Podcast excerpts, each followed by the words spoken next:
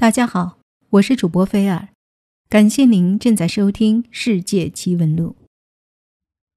今天我们来讲彭加木生死的真相。三十多年前，著名探险家彭加木在罗布泊失踪，已经成为了一个难解的谜团，一直围绕在人们的心头。到底是什么原因让他下落不明呢？有人提出了假设，说他在荒漠里遭遇了不明生物的袭击，因此才会消失的。三次探访中国最神秘的地方罗布泊，彭加木十几年来已经是罗布泊的熟客，但最后一次，却留下一张字条后神秘失踪。而那封鲜为人知的绝密信上，究竟写了什么？传言的彭加木撞见神秘生物，是真的吗？这究竟是怎么回事呢？作为近代探险第一人，彭加木身上的谜团可谓太多，尤其是三次进入罗布泊区域，最后失踪不知生死，堪称中国探险史上第一未解之谜。根据国家相关绝密档案解密，真实还原彭加木生死真相。一九八零年五月八日，由科学院副院长彭加木领衔的一支探险队伍正式出发，一行十人，除了司机陈大华和部队特派无线电发报员肖万能之外，其余全部是科学院的师生，其中。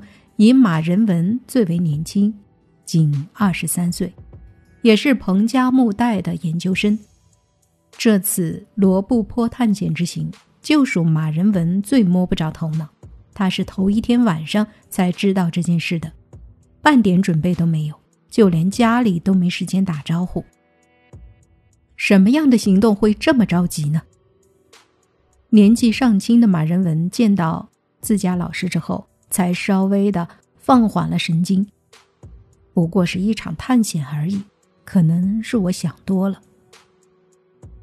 司机陈大华四十多岁样子，估计在新疆生活了相当长的时间，惯吹风沙，脸色沧桑的很，褶子似风干的凉皮儿一般。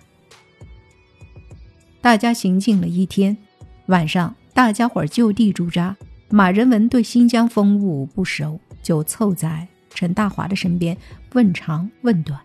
赶上这陈大华也是个话多嘴长的主，嘚啵嘚的没完没了。其余人大都去睡了，那陈大华还在给马仁文讲个不停。只见他抖了眼皮儿，故作轻松的道：“小伙子，你了解这罗布泊不？嗨，不是本地人。”也不属本地的风物，算不得了解。陈大华笑呵呵的说：“那你可就问对人了，这一片儿啊是我家，闭着眼睛都能给你指出个东南西北来。罗布泊这地方邪性着呢。别看现在旷野千里，遍地黄沙，十几年前可不是这样，那是咱国家的第二大咸水湖。”周围漂亮着呢，草长牛肥，楼兰知道不？黄金百战穿金甲，不破楼兰终不还的那个。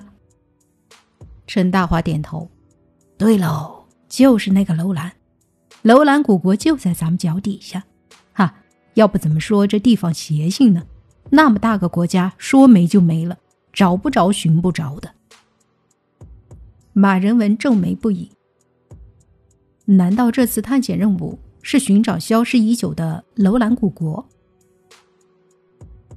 这个时候，火堆旁的彭加木把怀中的小本子收了起来，看了眼远方，说：“都睡吧，把火堆熄了。”陈大华虽然话多，但脑子还算好使，连忙对马仁文摆手：“困了，要去睡觉。”赶明儿个再跟你掰扯，你把火堆扑了吧。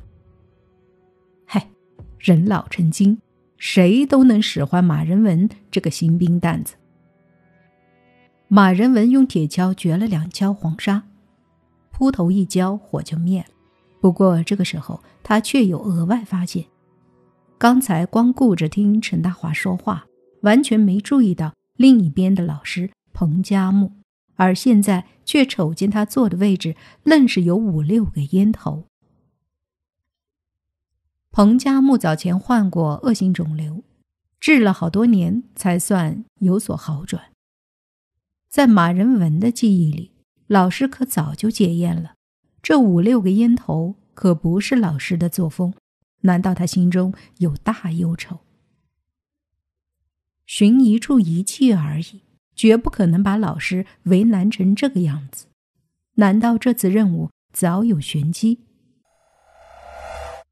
马仁文接到的官方说法是要探索罗布泊地貌，不过这种理由实在牵强。这么简单的任务，绝不用老师亲自出马，更不用这么急促。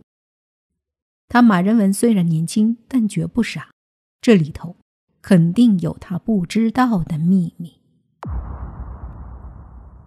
接下来的日子，那陈大华像是把嘴缝上了一样，半句多余的话都不肯说，这更让马仁文心疑。难不成他陈大华的话里头？就有这次探险行动的秘密。转念一想，又觉不对。陈大华不过是个司机而已，他能知道多少事情？难不成是与罗布泊当地的什么隐秘风言有关？想来想去，他只有这样解释才最靠谱。随后，他凑到了彭加木身边，试探性的问道：“老师。”罗布泊这个地方，是您第三次来了，前后跨度十几年，怎么样？前后有什么变化吗？变化有，不过不大。马仁文又问：“您第一次就是过来探寻罗布泊地势地貌的，第二次是陪着电视台拍摄一档纪录片节目。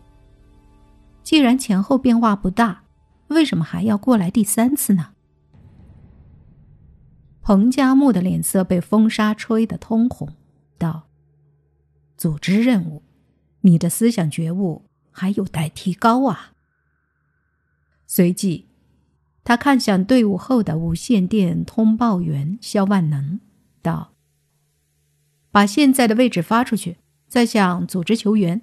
物资消耗的比预料要快，请求补给。”马仁文依旧一头雾水，既然说到了是组织任务，那就绝不可能吐出口来。看来这次是真的要做一回糊涂虫了。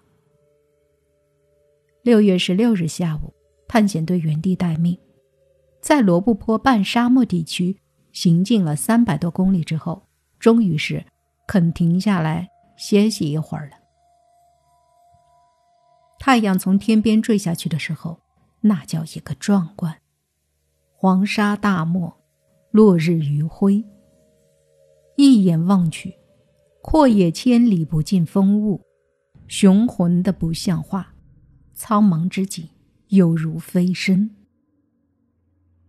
陈大华靠在汽车轱辘后面避着风沙，见马仁文要拿相机拍照，自言自语道：“这算个啥呀？”罗布泊这地方邪性着呢，前一阵子还有人在这里见过不明生物，说长得像外星人，当时我就来脾气了，啥像外星人啊？说的像是你见过外星人一样。马仁文一愣，连忙拥了过去，问道：“真的假的？”陈大华连忙捂嘴道：“哎呀，你幻听了，我啥也没说。”你这是缺水导致的幻听症状，赶快去喝点水。扯啥呀？队伍里早就没水了，个顶个全都嘴里起大泡，张口嗓子就要冒烟儿。